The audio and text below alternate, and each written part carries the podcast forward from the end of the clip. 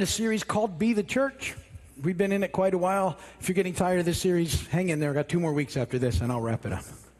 And uh, I could go on, but it's Advent season, so we'll change subjects for a little while. But my hope is what you come away with from this series is the idea that, that we are the church, that church isn't something that we do. Church is who we are. And we, we take that in, and it changes the way that we walk through this life. And so we've been talking about that, the, the church. Right now we're the church gathered corporately. When you leave the facility, you're still the church. You're just a church on mission. And and it's it's about people. Because it's about people, it's about our relationships. It's about our relationship with God. We talked about that. Our relationship with one another, the people of God. We've talked about that. Now we're talking about our relationship with the future people of God. We call that mission. And uh, as we launched into this, we, we talked about, you know, loving our neighbor as ourselves. I mean, the whole rest of it was love God all in, heart, mind, soul, and strength.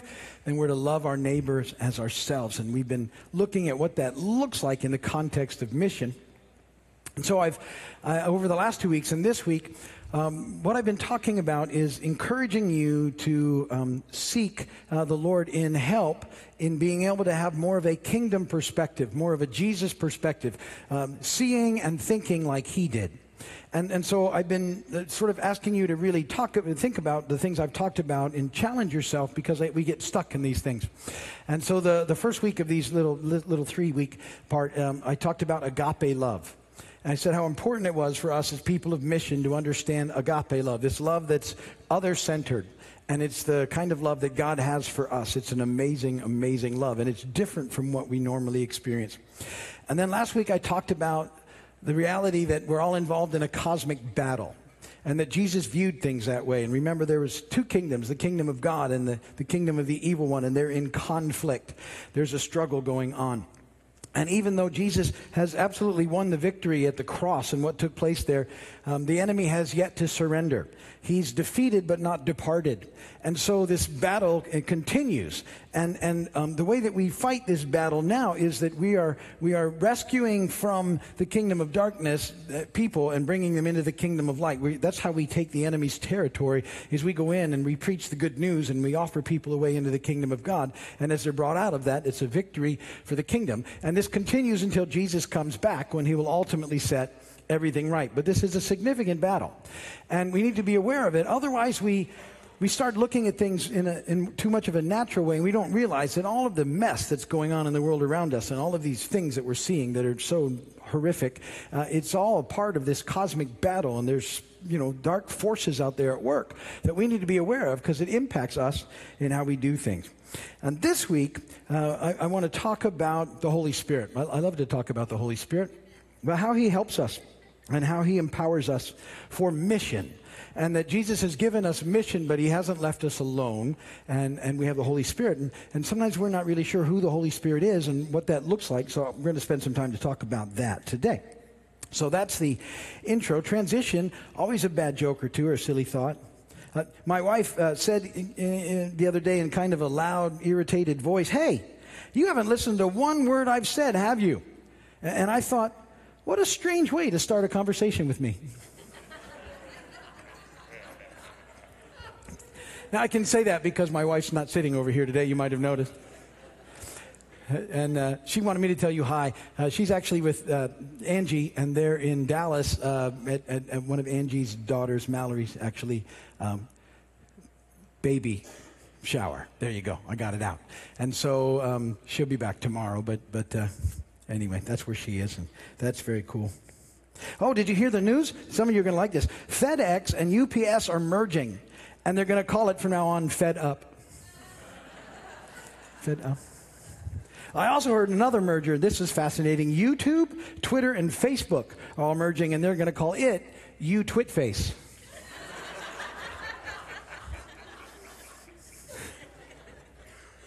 I know. Apologies to the visitors. Fortunately, the scripture reading is right here. Acts chapter one, verses one through eight. In my former book, Theophilus. So just let me set this up as we read it. So this is Luke. Um, Luke wrote the Gospel of Luke, and he also wrote the book of Acts, and he, he's writing this to Theophilus, who was a very real person, but his name also means lover of God, and so it's just good. It's, it's written to all lovers of God, which would be us. And, and Luke, in, in the Gospel of Luke, he really sort of records Jesus' ministry, and now he's going to take on the ministry of the early church and the Holy Spirit's involvement in that. I wrote, he says, about all that Jesus began to do and to teach, until the day he was taken up to heaven, after giving instructions through the Holy Spirit to the apostles he had chosen. After his suffering, he presented himself to them and gave many convincing proofs that he was alive, and he appeared to them over a period of forty days and spoke about the kingdom of God. On one occasion, while he was eating with them, he gave them this command: "Do not leave Jerusalem, but wait for the gift my Father promised, which you have heard me speak about. For John baptized with water, but in a few days you'll be baptized with the Holy Spirit." And then they gathered around him and asked him, "Lord, are you at this time going to restore the kingdom to Israel?" And he said to them, "It's not for you to know the times or dates the Father has set by his own authority, but you will receive power when the Holy Spirit comes on you, and you'll be my witnesses in Jerusalem, in all Judea and Samaria, to the ends of the earth." Uh, I want you to see there that, that the Holy Spirit comes in power to uh, so that, that the disciples, the apostles, could be witnesses for the kingdom of God. That, that's what we need to take out of that. That's, I said we were not alone in this. The Holy Spirit comes to help us with that in the process. So uh, there's some things I want you to think about as we take that in. First, point number one, Jesus and his followers receive power from the Holy Spirit. Jesus and his followers receive power from the Holy Spirit. Now, why I need you to consider this is that I think a lot of times when people are reading about the things that Jesus did, they kind of write it off as a fact. Well, of course he did those things. He was Jesus. And and so, yeah, he's, you know, fully God, Son of God. Jesus is able to do those things. But apparently, Jesus did those things, all those supernatural acts he did, um, after God poured out on him the Holy Spirit and power. And so Peter tells us that, and the Apostle Peter would know. Uh, actually, Luke records it for us, but this is Peter speaking in Acts ten thirty-eight, how God anointed Jesus of Nazareth with the Holy Spirit and power, and how he went then around doing good and healing all who were under the power of the devil, because God was with him. So, so something happened there when, when the Holy Spirit came on Jesus. Ari Torrey, who's a well-known theologian, he said this. He said, "Jesus Christ," I think I put it in your notes, "obtained power for his divine works, not by his inherent divinity, but by his anointing through the Holy Spirit, and he was subject to the same conditions of power as other men." So that's uh, an important thing for you to consider, that this is the process. Jesus came fully God, fully man. We, we know that to be true. But, but in, Paul says in Philippians that he emptied himself when he came into that process. And, and so there was a thing that happened to him when the Holy Spirit comes on him. And that's in uh, Luke three twenty-one through twenty-three.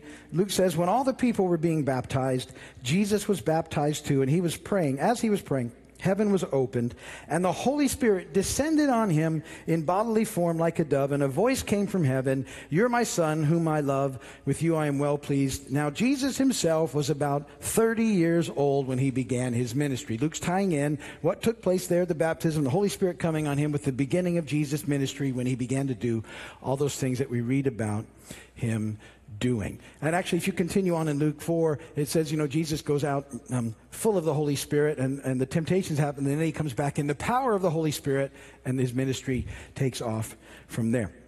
So that's how Jesus is, is operating in the world around us. And, and so yeah, a couple of weeks ago, we looked at a verse in John fourteen twelve, and it says that, that we'll even do greater things than those things that Jesus did. I don't know if you ever stop and consider. I think about those things when I read them. I go, well, that's pretty cool.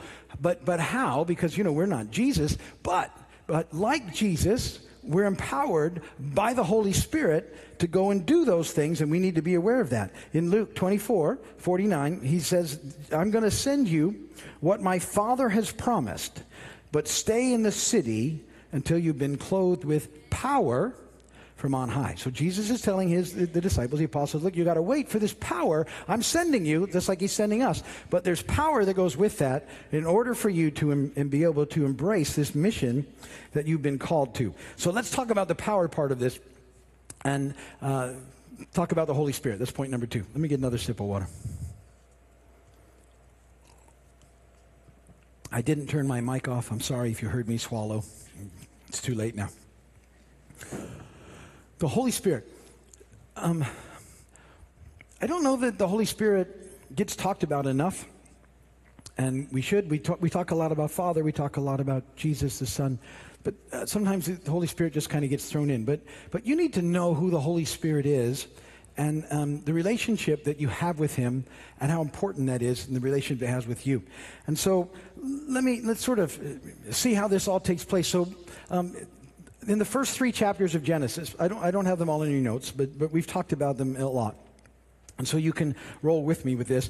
And, and most of you know how the, the Bible begins in Genesis one one. In the beginning, it says God created the heavens and the earth. And so there's there's Father God, and he, he creates heaven and earth.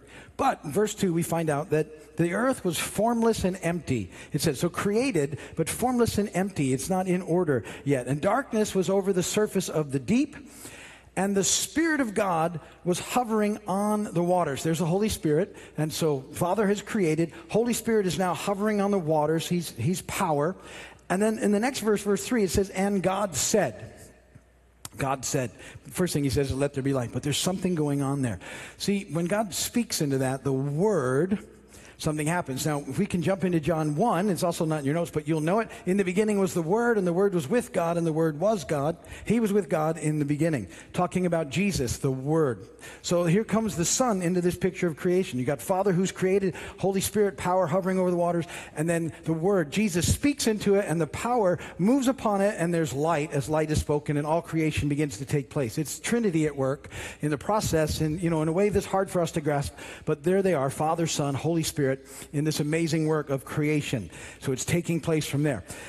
Then you, you, you press on into chapter two, and we see Adam and Eve being created and all that that means. And there's something neat that takes place in, in verse uh, seven.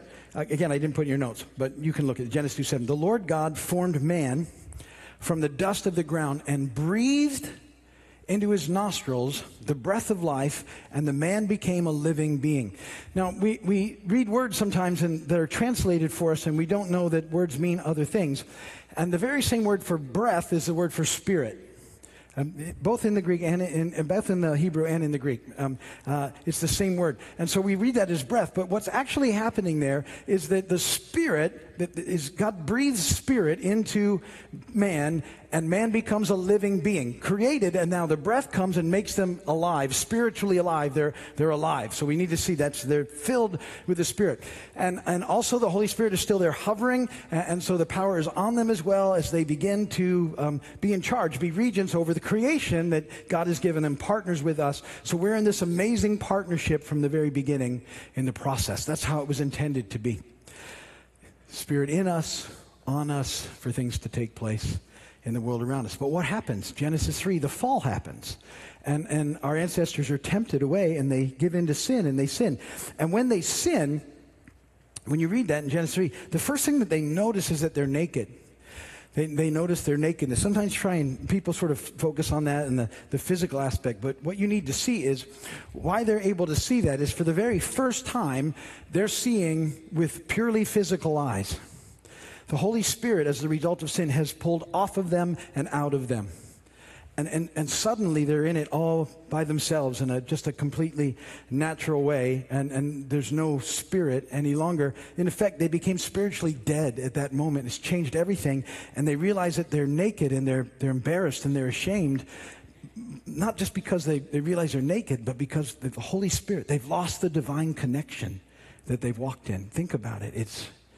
It was, it was, it was horrific, just empty. It's, you know, just everything changed at that moment as a result of the fall. So we have that issue taking place in the process uh, of what's going on. So understand that's happened. Then throughout Bible history, as you read, um, in the Old Testament, we don't see all that much of the Holy Spirit.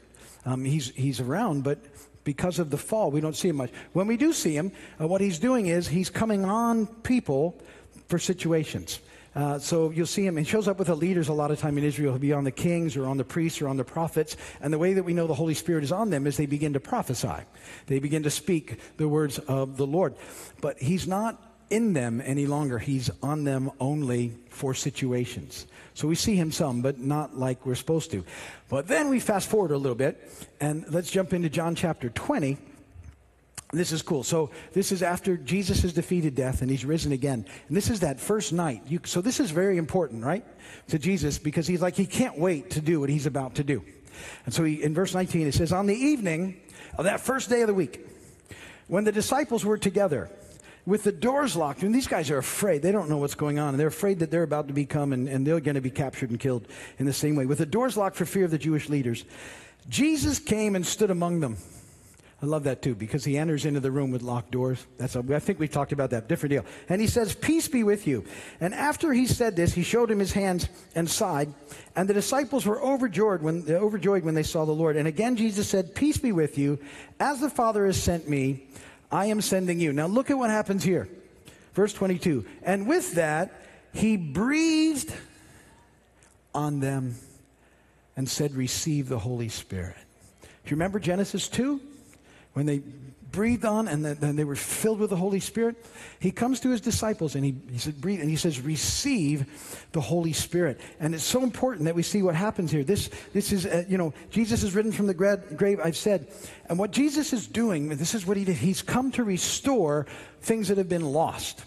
And, and he, you know, we look at that all the time. But this is like one of the most amazing things that you need to see, because in the same way that that divine connection was lost at the fall, uh, Jesus has come and said, receive the Holy Spirit. That di- divine connection is reestablished uh, in, in the people of God, so that they're now filled with the Spirit again, which is huge. It's, it's a restoration of that broken relationship that happened at the fall, and now the Holy Spirit comes and dwells in us. I've told you that, that when you give your lives to Jesus, when you ask Jesus to be the Lord and Savior of your life, one of the things that happen is that the Holy Spirit comes and dwells in you at that point in time. He's in you, and he leads, and he guides, and he directs, and he's with us, and he's for us, and, and we're, we're reconnected to God in this most amazing way, and we need to be aware of that. And, you know, the cross not only accomplished for us forgiveness of sins and, and a way to be reconciled to God, it restored this divine connection to God himself, that the Holy Spirit now comes and dwells in us. It's an amazing thing. And he's he's with us. Now, I had a friend say to me this week that, that when we get that, it's so cool to understand that the Holy Spirit is with us because of our salvation. But that can't be just, that can't be enough. See, there's, because of that, we need to press in and pursue the depth of this relationship and what it means to us and how amazing it is. So we need to be aware of the Holy Spirit and who he is and the relationship that we have with him in our lives. And so because of the cross now, all of you who believe, it's your birth right now, the Holy Spirit has come and he dwells in you. If you're a believer in Christ, you have the Holy Spirit living in you. But there's another dimension. Remember I said in the Old Testament, he was, he was in them and he was on them, and the power was on them to do things in the world around us. Well, it works like that today. And so we need to talk about the power of the Holy Spirit and, and what he's doing in our lives. So let me just read you again the last part of Acts one, beginning in verse six. Then they gathered around him and asked him, Lord, are you at this time going to restore the kingdom to Israel? And he said to them, it's not for you to know the times or dates the Father has set by his own authority, but you will receive power when what? When the Holy Spirit comes on you. It's different than the in you that we were talking about. It's not the same thing. It's different. The Holy Spirit comes in you when you give your life to Jesus, but the Holy Spirit will come on you to go and do what? To be witnesses, to go out and do the things that we're called to. He empowers us for mission. Uh, you'll be my witnesses in Jerusalem and Judea and Samaria and to the very ends of the earth. So the Holy Spirit comes on us in power. Now, what's this power? It's the most amazing power in the universe. It's resurrection power. It's divine power. It's glorious power. It's uh, it's power beyond what we can even really comprehend. It's a power that changes things and changes lives and changes situations. And the Bible tells us it's a power that manifests itself in different situations in different ways. That when you sort of get that, you can understand what Paul is talking about in First Corinthians twelve. We did a study on this not that long ago. Now, to each one, the manifest manifestation of the Spirit, the, the power manifests uh, in, in different ways. It's given for the common good. The manifestation, the power of the Spirit is given for the common good. That means God is able to come and to move into situations so that we can be witnesses. We can be the, the people of mission that he's called us to. He wants us to know that we go out in this power. And, and just like Jesus, um, see, what we do is we, we take God's power and we use it to demonstrate God's love. That's the sort of key behind it all. That's why we started talking about love, this whole thing. It's been love God all in, heart, mind, soul, and strength. We live him. And then this agape love, this love that he feeds us, that we go and we love people in that way because we're people of mission. And then the power of God is available to us, and it demonstrates that love. So people are rescued and set free in this battle that we're engaged in. But what we have to sort of learn to do or practice or figure out or begin to understand is that this, this power is available to us in situations. Now, what we need to start looking for is what God is doing. And we don't generally do that. We just kind of go through life. And, and, you know, if something pops up, cool. But what I'm challenging you to do is I'm challenging you to say, God, would you just show me what you're doing today and how you want me to be involved in that? And and because Jesus, he says something fascinating in John five. That, that you might miss. Uh, but let me set the story up for you, John five. I didn't, I don't think I put it in your notes, the whole story. I might have put one of the verses in your notes, but I don't know. John five, I didn't put it in there. So, John five, if you've been here for years, at one point I got into John five, where Jesus asked the guy who was sick at the pool of Bethesda, do you want to get well? And I literally preached on it for three years. I couldn't get off that verse. It was such a great question. Do you want to get well? To a guy who'd been sick for thirty-eight years. But why have you been sick for thirty-eight? And have you thought about the consequences of getting well? And because some people get stuck in something and they just like to stay stuck, but they'd like things for people to make it better surroundings. Like, you know, I'm stuck at this pool for thirty-eight years. Could you at least bring in some A C? Could you do something for me? And, and Jesus says, do you want to get well? And he says, yes. And he's healed. And, and it's so powerful. But th- I just set that up, the story. The Pharisees, the religious leaders, they get really mad at Jesus because it happens on a Sabbath. You think they'd be celebrating the fact that this guy's sick for thirty-eight years, an invalid, is at thirty years he's healed, gets up, and he walks. Well, and Jesus is, this is another thing important. When he's, he's, so there's this place, Bethesda, where he's at, where all these sick people are. It's where sick people went in order to get well. And, and you, you might think that Jesus would just go and heal everybody there, but this time, the way the Bible records it, he sees this one guy, and he goes out of his way to go and minister to this one guy. And then he, he goes on and prays for this guy. What was he doing? Well, the Pharisees get to him later, complaining about what he's done. Jesus said, listen, listen, uh, you got to know something. This is John five nineteen, if you want to read it. I tell you the truth. The Son can do nothing by himself. Have you ever stopped and consider what I just said to you? The Son, Jesus is saying, yeah, I can do nothing by myself. I can only do what I see the Father doing. That's huge. So, so what has he done? He's seen what the Father was doing, and he went and did it. He's telling the Pharisees, if you got a problem, it's not with me. I'm just doing what I see the Father doing. And so uh, how do we sort of see what that looks like? Well, I think what happens is, is that he was able to see that that's where God was, was moving, was in that situation. Somehow the Holy Spirit was hovering over that situation. And the Son of God goes, and what does he do? He speaks the word into the power, says, get up. Just like we did at creation. And what does the guy do? It's like the same kind of miracle. He gets up after thirty-eight years, and he walks off. See, and it's that very same power that we need to be aware of that's available, that situations are going on, that if we can open our eyes, ask God to show us to think more like Jesus and, and to be aware that we will see happening in situations where we can speak into them and things change because of this amazing power that the Holy Spirit has hovering and upon us in the process. I was, I, a couple of weeks ago, we were in a staff meeting, and I was talking to the staff, and, and uh, I was telling them about how sometimes I'll be in a situation with somebody, and we're talking about something, and, and I'll have a sense that there's something more going on, and that one of the ways that power will manifest is I will speak into that situation something that's way beyond what I could naturally come up with. And, and I'll speak it, And it, it's like almost immediately life-changing. It's, it's like, and it, it catches me off guard when it happens, you know? Because I just don't have that resonant within me when it happens. And I, a couple of weeks ago, that situation happened. Alice happened to be there. When I said it, there was this dynamic shift in what happened. And she looked at me and she's like, well, that wasn't you. I've been with you a long time. That's way above what you got. And I didn't even defend it. I went, you are absolutely right. That is not hanging around me. That was the power uh, of the Holy Spirit at that moment in that situation, releasing what was needed into the process. You know, it, it goes on and talks about this manifestation. It's a, the, you know, the word things, you know, there's a word of knowledge or a word of wisdom or a prophetic word.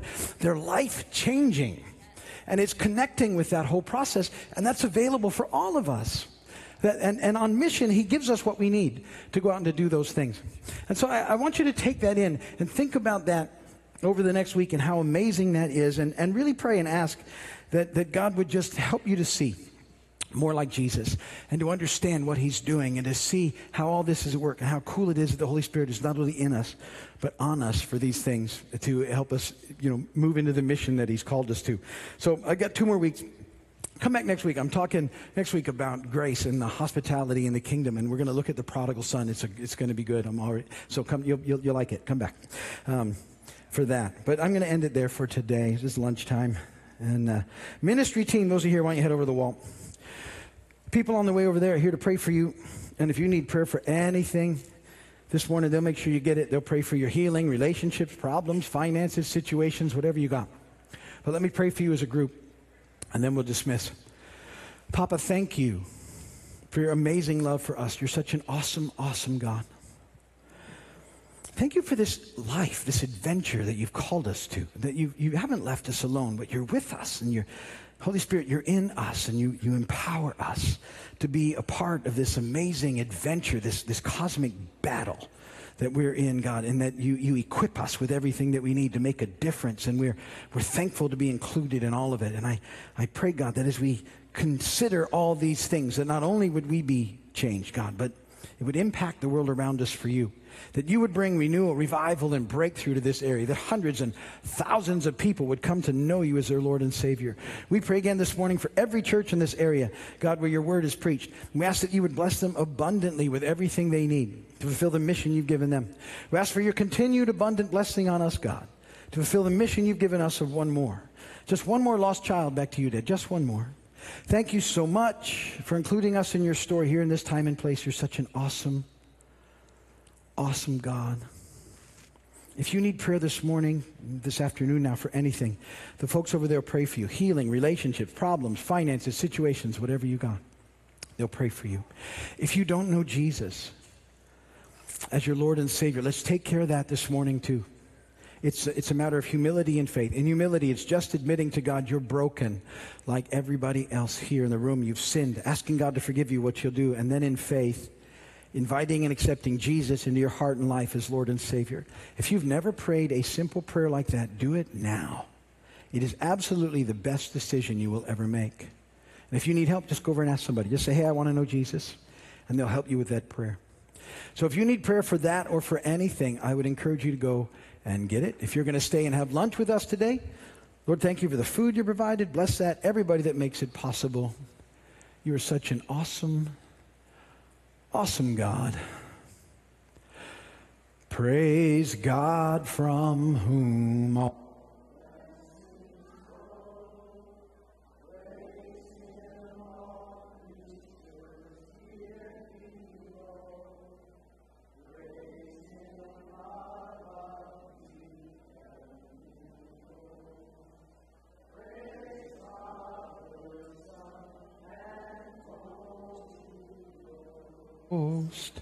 Amen. May the Lord bless and keep you. May his face shine upon you. May he be gracious to you and give you peace. And go today in the peace, the power, and the love of God. God bless you all. Thank you for being here. Remember, be thankful for five things. Encourage two people so we can get one lost child back to Dad. Prayer is there. Lunch will be in the back. It's a good lunch. You want to get that. If you're leaving, drive safely. Be kind out in the parking lot to one another. Have a great day. Catch some fish. Hope your team wins. See you later. Bye.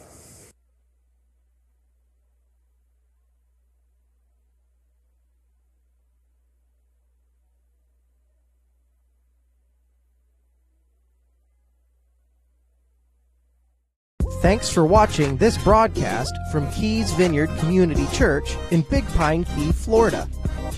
Be sure to like us on Facebook and subscribe to our YouTube channel. For more information, log on to keys vineyard dot com. We'll see you next time.